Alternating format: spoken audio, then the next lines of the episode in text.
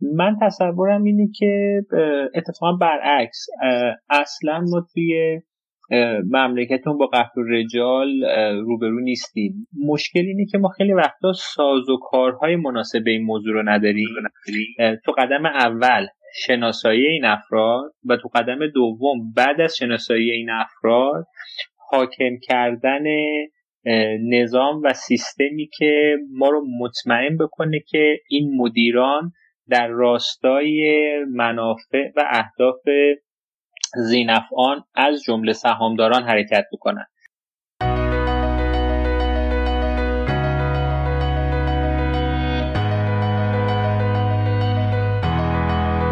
سلام من امیر گرامی هستم و شما داریم به اپیزود سوم رادیو گاورننس صدای شرکتداری مدرن در اردیبهشت ماه سال 1399 گوش می‌دید.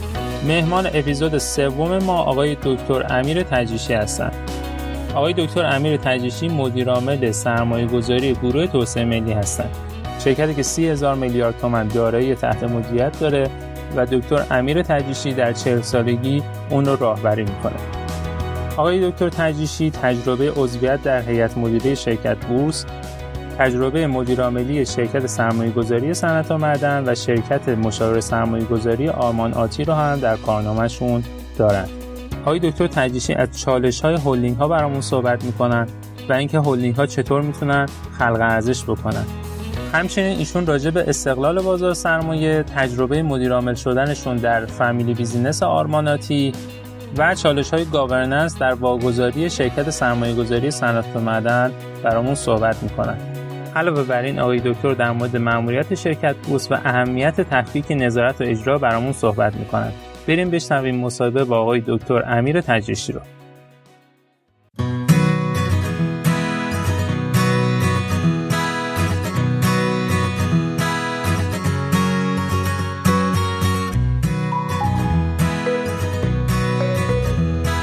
آقای دکتر تجریشی خیلی خوش اومدیم به رادیو گاورننس و مرسی که دعوت ما رو پذیرفتید درود بر شما امیر عزیز. خدمت شما و شنوندگانتون هستم. آقای تجیش امسال شما چل ساله شدین یا چل یک ساله؟ عملا متولد 58 هم یعنی دیگه چل سالگی تموم شد. چل سالگی به نظرتون چطوره؟ اون بحرانایی که میگن تجربه کردین یا نه؟ اونقدر اتفاقات محیطی بیرونی داشتیم تو سال گذشته و آغاز سال 99 که دیگه خیلی مثل اون چیزهایی که تو ادبیات در مورد بحران میان سالی صحبت می‌کنن به ما نرسید. هیجانات محیط بیرونی اونقدر زیاد بود که اون رو دیگه حداقل تجربه نکردیم. تجربه که من از تصور به آینده داشتم برای خود من جالب بود. من موقعی که مثلا دبیرستان بودم فکر می‌کردم که اونایی که الان دانشجو و دانشگاه هستن دیگه خیلی آدمای بزرگی هن. وقتی که خودم دانشجو شدم فکر می‌کردم اونی که الان فارغ و تحصیل شده خیلی بزرگه. مثلا 20 خورده سالگی که فارغ و تحصیل شدم فکر می‌کردم اونی که الان مثلا سی سالشه یه چند سالی هم سر کار بوده دیگه خیلی آدم بزرگیه. ولی بعد که به همون سنا می‌رسیدم فکر می‌کردم نه اصلا سنی نیست و تازه اول راهیم. دیگه برای چهل سالگیه از قبل آماده بودم. که اگه بهش برسیم فکر کنیم که نه اصلا این که سنی نیست و تازه اول راهیم که واقعا هم همینطوره.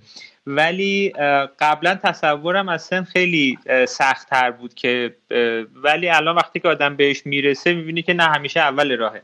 این رو با عزیزانی که پیشکسوتن و از من بزرگتر هم هستن چک می‌کنم. یعنی این حس تو پنجاه و شست و هفتاد هم گویا وجود داره. خوشبختانه. اگه بخوایم به امیر تجریشی سی ساله یه پیامی بدین چی میگیم بهش؟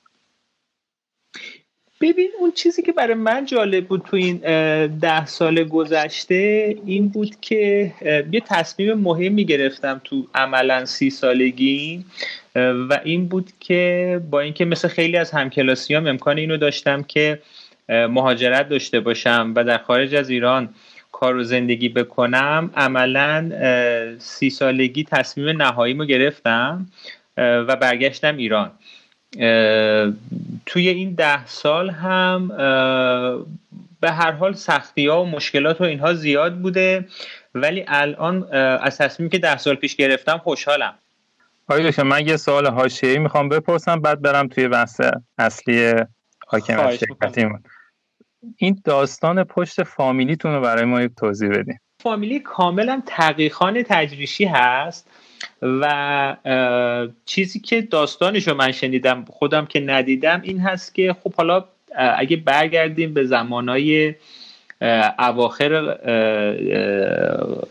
قاجار و اوایل پهلوی دوروبر تجریش این پدر بزرگ پدر بزرگ ما زمین و اینا زیاد داشته. حالا احتمالا یه گاو و گوسفندی چیزی هم داشته. فلسفهش به اون زمان ها برمیگرده ولی دست ما چیز خاصی نرسیده. این نکته مهمش اینه.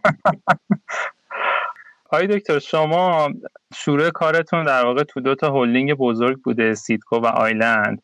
و فکر می‌کنم اونجا چالش های governance زیادی رو تجربه کردین فکر می‌کنین هلدینگ به صورت کلی governance هلدینگ چه خلق ارزشی برای شرکت های زیر مجموعه می‌تونه داشته باشه؟ و فکر می‌کنین چه زمانی شرکت ها باید برن سمت هلدینگ از corporation خارج بشن؟ یعنی یه زمانی یه شرکت می‌تونه segment های مختلف رو داخل دل همون یک شرکت و یک برند توسعه بده. یه زمانی می‌تونه شرکت شرکت بکنه و هلدینگ بکنه. اولا اینکه کی کدوم ساختار بهتره و اینکه ساختار هلدینگ چه خلق ارزشی می‌تونه بکنه. ببینید سوال در حقیقت کلاسیک حوزه corporate management که خب در موردش ما یه ادبیات غنی رو تو حوزه مدیریت داریم. به هر حال این خلق ارزش مجاری که از توش می‌تونه ایجاد بشه رو مشخص می‌تونیم نام ببریم. یکی از اولین چیزهایی که وجود داره shared services هست که شما بیای به نوعی با مشترک کردن کارهایی که شبیه همدیگه هست یه بخشی از هزینه ها رو کم بکنید. یه بخش دیگه ای برمیگرده به اینکه شما چه شکلی بیاید ارتباط بین ساپلای چین رو برقرار بکنید. اینو فراتر ببینیم وقتی تو صنعت های مختلف بریم بحثای بین رشته پررنگ میشه. همینطور تو بحث shared services که اول یه اشاره کردم خدمتتون صرفا هم می‌تونه اینها هزینه نباشه. از جنس یه سری سرویس هایی مثل مدیریت ریسک اینها هم موضوعاتی است که تو سطح هلدینگ می‌تونه مطرح بشه و انجام بشه و جلو بره. حتی چیزایی از جنس لابی کردن ایجاد network branding همه اینها هم باز در سطح هلدینگ از جنس اون shared service ه می‌تونه اتفاق بیفته و بره جلو. فکر می‌کنم که یکی از بحثایی که باعث میشه شرکت ها به سمت هلدینگ شدن پیش نرن بحث این قحط‌الرجاله. یعنی سوالی که خیلی ها می‌کنن این که مثلا اگه فلان شرکت رو تشکیل بدیم یا فلان business جدید رو تشکیل بدیم هیئت مدیرش رو کی بذاریم مدیر عاملش رو کی بذاریم؟ فکر می‌کنین چیکار میشه کرد که حالا با یه اعتماد نسبی به اون هیئت مدیره یا مدیر عاملی که می‌ذاریم سعی بکنیم ریسکاش رو کم بکنیم و یک چارچوبی مشخص بکنیم که خیالمون راحت باشه. اگر اون شخص رو نمیشناختیم شناخت کافی ازش نداشتیم بدونیم که سیستم داره درست کار می‌کنه. من تصورم اینه که اتفاقا برعکس اصلا ما توی مملکتون با قطع رجال روبرو نیستیم. ما آدمای حرفه‌ای و آدمای قوی تو لول های مختلف کاملا زیاد داریم. اون چیزی که مشکل هست برمیگرده به موضوعی که اتفاقا در میون صحبت های خودت هم بود. مشکل اینه که ما خیلی وقتا ساز و کارهای مناسب این موضوع رو نداریم. تو قدم اول شناسایی این افراد و تو قدم دوم بعد از شناسایی این افراد حاکم کردن نظام و سیستمی که ما رو مطمئن بکنه که این مدیران در راستای منافع و اهداف ذینفعان از جمله سهامداران حرکت بکنن. که یکی از دلایل درست شدن بحث governance و corporate governance همین موضوع هست. این دوتاست که نقطه ضعفمون میشه. یعنی اون شناسایی و بعدم طراحی و پیاده کردن و اجرا کردن اصولی که راهبری این شرکت ها رو در حقیقت برای ما مشخص بکنه. آیا دکتر شما توی آیلند بیشتر تا جایی که می‌دونم درگیر بحث تامین مالی بودین و قطعا با خیلی از چالش های تامین مالی مواجه شدین یه بحثی که ما توی تامین مالی داریم بحث استقلال بازار سرمایه‌مونه. چقدر فکر می‌کنین شبکه بازار سرمایه ما از شبکه بانکیمون مستقله و می‌تونه تنهایی کارش پیش ببره و کار کنه؟ واقعا مستقل نیست و خیلی تحت تاثیر شبکه پولی بوده. خیلی هم جای یعنی اتفاق عجیبی نیست. ما سابقه بانکداریمون تو ایران سرقمیه در صورتی که قانون بازار سرمایهمون مال مصوبه 1384 و قانون دومی که قانون بسیار مهمی بود توسعه ابزار نهادهای مالی قانونی که مال 10 سال پیشه. سال 88 تصویب شده. بنابراین بسیار بسیار حوزه جوانتری هست بازار سرمایه ما نسبت بازار پول و سیستم بانکی کشور. و این وابستگی قابل فهمه من نمی‌خوام ارزش گذاری کنم خوبه یا بده.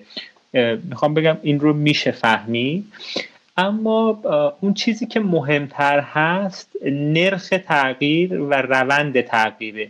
که هر دوی اینها به نفع بازار سرمایه است. ولی حتی شما وقتی که می‌بینید این رونده مثبته و این نرخه رشد قابل توجهی داشته به علت توجه دولت حاکمیت و حتی سیستم بانکیه. بنابراین شما می‌بینید که در به هر حال باید بپذیریم. الان بانک مرکزی داره از بازار سرمایه حمایت می‌کنه.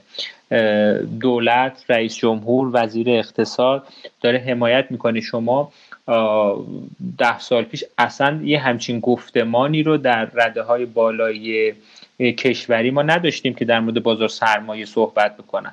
واقعیت اینه که حتی بخشی از حمایتی که از تولید می‌شد در بازه های زمانی و برنامه هایی که مورد نظر دولت های وقت بود باز از طریق سیستم بانکی اتفاق می افتاد برای مثال شما می‌تونید ببینید که تو بانک ملی سرمایه گذاری تو صنعت پتروشیمی شده مثل پتروشیمی شازند تو سیمان شده مثل هلدینگ سیدکو توی بهشهر به نوع دیگه. توی بانک سپه همین حوزه رو داریم در مورد معدنی ها فلزیا به نوع دیگری میشه این داستان رو دید توی صنعت و معدن. ما الیبی و شیران رو می‌بینیم. بنابراین اون موقعی هم که بحث تولید مهم بود برای انداختن کارخونه باز این سیستم بانکی بود که می‌تونست بیاد و به این موضوع کمک بکنه. توی بازه زمانی که بحث کنترل دلار و کنترل تورم بود این باز با نرخ‌های سودی که رو سپرده داده می‌شد سیستم بانکی کمک کرد. الان هم که بحث اقبال به بازار سرمایه میشه باز شما می‌بینید که سیستم بانکی مطرح میشه و میاد و این کمک ها رو انجام میده. بنابراین بخشی از اینها به خاطر اینه که ابزارهای توانمندی هستند و منابع مالی دارند برای اینکه بتونن اون حمایت مورد نیاز رو انجام بدن. شما مدیر عامل شرکت مشاور سرمایه گذاری آرماناتی بودین. در واقع آرماناتی فامیلی بیزینس بود و می‌تونستن از خودشون مدیر عامل بذارن قطعا و به شما اعتماد کردن. این اتفاق چجوری افتاد؟ آشنا شدن من با بازار سرمایه به خاطر این بود که مدیریت مالی رو تو دانشگاه با آیه مرحوم دکتر غلامرضا اسماعیلی بیتگلی من پاس کردم. علاوه بر اون من همکلاس پسر ایشون دکتر سعید اسلامی بیتگلی هم بودم و چون فعالیتمون تو همون سالهای 82 ابتدای 80 81 اینها شروع کردم تو بازار سرمایه و پسر دیگه ایشون آیه دکتر علی اسلامی بیتگلی هم در صنعت کارگزاری اون روزها مشغول بود. این ارتباط ارتباطی بود که خیلی قوی و آشنایی آشنایی خوب و زمانداری بود. تو بازه زمانی که آیه سعید اسلامی مدیر عامل بود. قرار شد که آرماناتی رو ترک بکنه. یه سری فرصت های شغلی دیگه براشون پیش اومده بود. این پیشنهاد رو به من دادن که مدیرعامل آرماناتی بشم که با توجه به حالا فعالیت هایی که از قبل توی شرکت های سرمایه گذاری و بازار سرمایه داشتم و آشناییتی که با کل خانواده داشتم طبیعتا قبول کردم. اگر بخوایم مقایسه بکنیم یک ویژگی که تفکیک مدیریت و مالکیت می‌تونه تو رشد یه بیزینس داشته باشه اینه که چون تو ابتدای کسب و کار خانوادگی خیلی وقتا با دوستان نزدیک و خانواده شما کسب و کار رو شروع می‌کنید و کسب و کار که رشد می‌کنه شما ممکنه مجبور بشید که نیروهای جدیدی رو توی لایه های مختلف مدیریتی اضافه کنید. گاهی اوقات این وابستگی ها باعث میشه که یه سری از تصمیم گیری ها سخت بشه. اما شما وقتی کسی رو از بیرون داشته باشید اون تصمیم گیری رو خیلی راحت تر می‌تونه انجام بده. این میشه نکته مثبتش.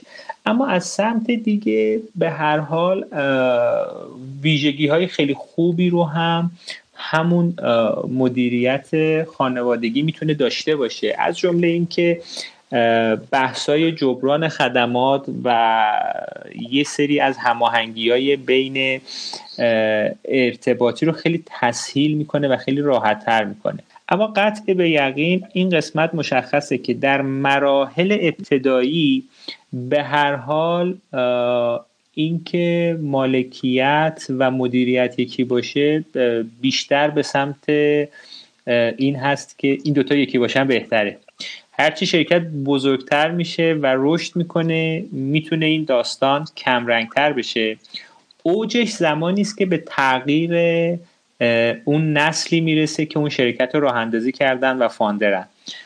توی اون بخش می‌تونه خیلی اهمیت بیشتری داشته باشه که نسل های بعدی در نقش در حقیقت مالک بمونن و برن به سمت مدیرای حرفی یا شرکت نرخ رشدش خیلی بالا باشه و به یه دلایلی این علاقه مندی ایجاد بشه که این تفکیک اتفاق بیفته. آقای دکتر از تجربه شرکت سرمایه گذاری صنعت و معدن دوست داریم برامون بگین؟ مخصوصا اون تملیکی که اتفاق افتاد با گروه فیروزه چه چالش های گاورننسی رو تجربه کردین و فکر می‌کنین توی این معاملات ادغام و تملیک چه نکاتی هستش تو بحث شرکت داری که حتما باید رعایت بشه؟ تجربه دوست داشتنی برای من بود. خب به هر حال من از بخش خصوصی فامیلی بیزینس خودمونی وارد یه شرکت سرمایه گذاری شدم. متعلق به یک بانک دولتی که خودش هم ناشر بود و بالای ده هزار تا سهامدار خوردم تو بازار سرمایه داشت. تجربه و چالشه چالش جذابی بود و یکی از هدفهایی که گذاشته شده بود بحث واگذاری و خروج بانک ها از بنگاهداری بود که یکی از شرکت های مهم بانک صنعت و معدن هم طبیعتا شرکت سرمایه گذاری صنعت و معدن بود که بحث واگذاریش جلو رفت و نهایتا شرکت سرمایه گذاری توسعه صنعتی ایران بلوک مدیریتی 51 درصدی رو که عرضه کرده بود بانک رو خریداری کرد. تجربه خوبی که تو این قسمت برای من اتفاق افتاد این بود که من تو خود این شرکت به عنوان مدیر باقی موندم و این ترنزیشن رو هم در حقیقت هدایت کردم به نوعی که کاملا سرمایه گذاری صنعت مدن تو توسعه صنعتی ایران جذب بشه. چالش و جذابیت این داستان این بود که سرمایه گذاری صنعت و معدن در زمانی که تملیک می‌شد توسط توسعه صنعتی ایران از توسعه صنعتی ایران بزرگتر بود. و شرکت های کنترلی داشت seat های مدیریتی داشت که اصلا تو توسعه صنعتی به این شکل وجود نداشت. شرکت های مثل نیروکلر کنترلش با و صنعت بود. ما دو تا seat تو گلوکوزان داشتیم تو کاشی پارس داشتیم و شرکت های مشابه به این ترتیب. بنابراین اینکه شرکت کوچکتر چه شکلی اون رو خریده بودن به دلیل لوریج و اهرام بودن بود. بنابراین این چالشه چالش جذابی بود که خوشبختانه الان که به عقب نگاه می‌کنیم این مرج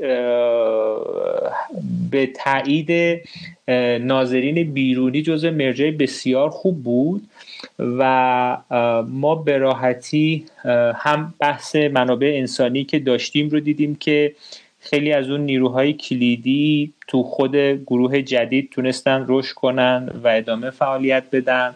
چالش هایی که تو چالش های حقوقی شرکت ها بود به راحتی مکالمه شد و توی زمان اندکی تونست این ترانزیشن و این انتقال اتفاق بیفته.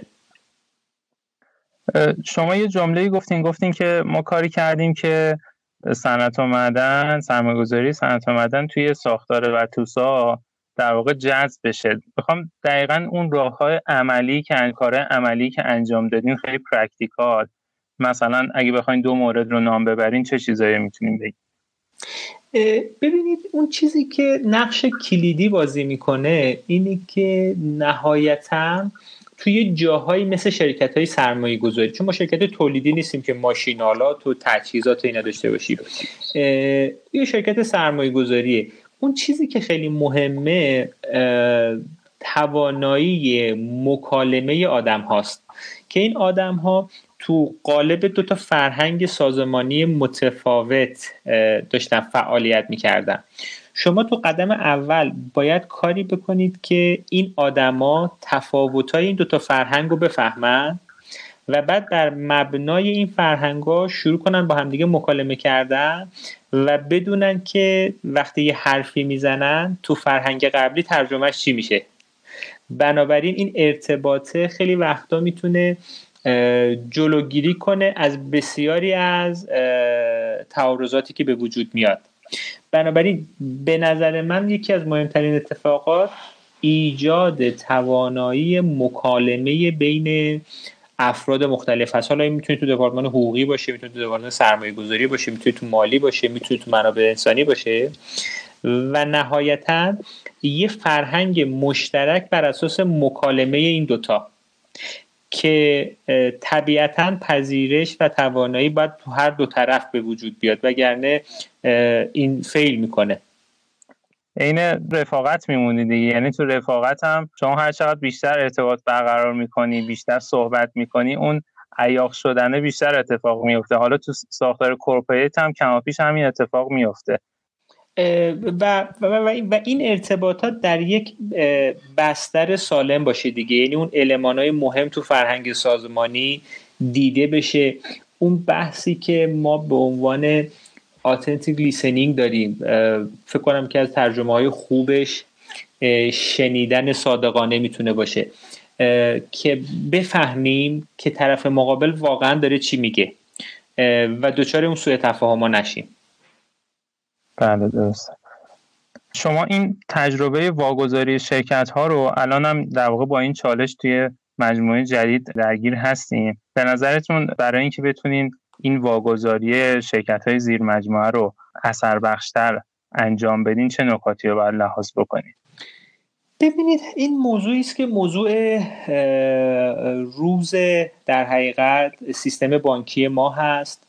از نهاد ریاست جمهوری وزارت اقتصاد و سپس بانک های ما درگیر این موضوع هستند مهمترین اتفاق اینه که بیایم یه آسیب شناسی بکنیم.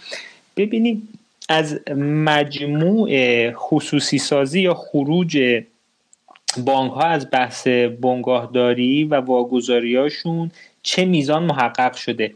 این مقایسه نشون میده که ما با اون مطلوبی که هدف گذاری شده بود توسط ریاست محترم جمهوری تفاوت معناداری داره. بنابراین آسیب شناسی نقطه مهمیه. وقتی که الان داریم توی این فرایند می‌ذاریم پررنگ کردن اون گلوگاه است که باعث میشه این کار روون جلو نره.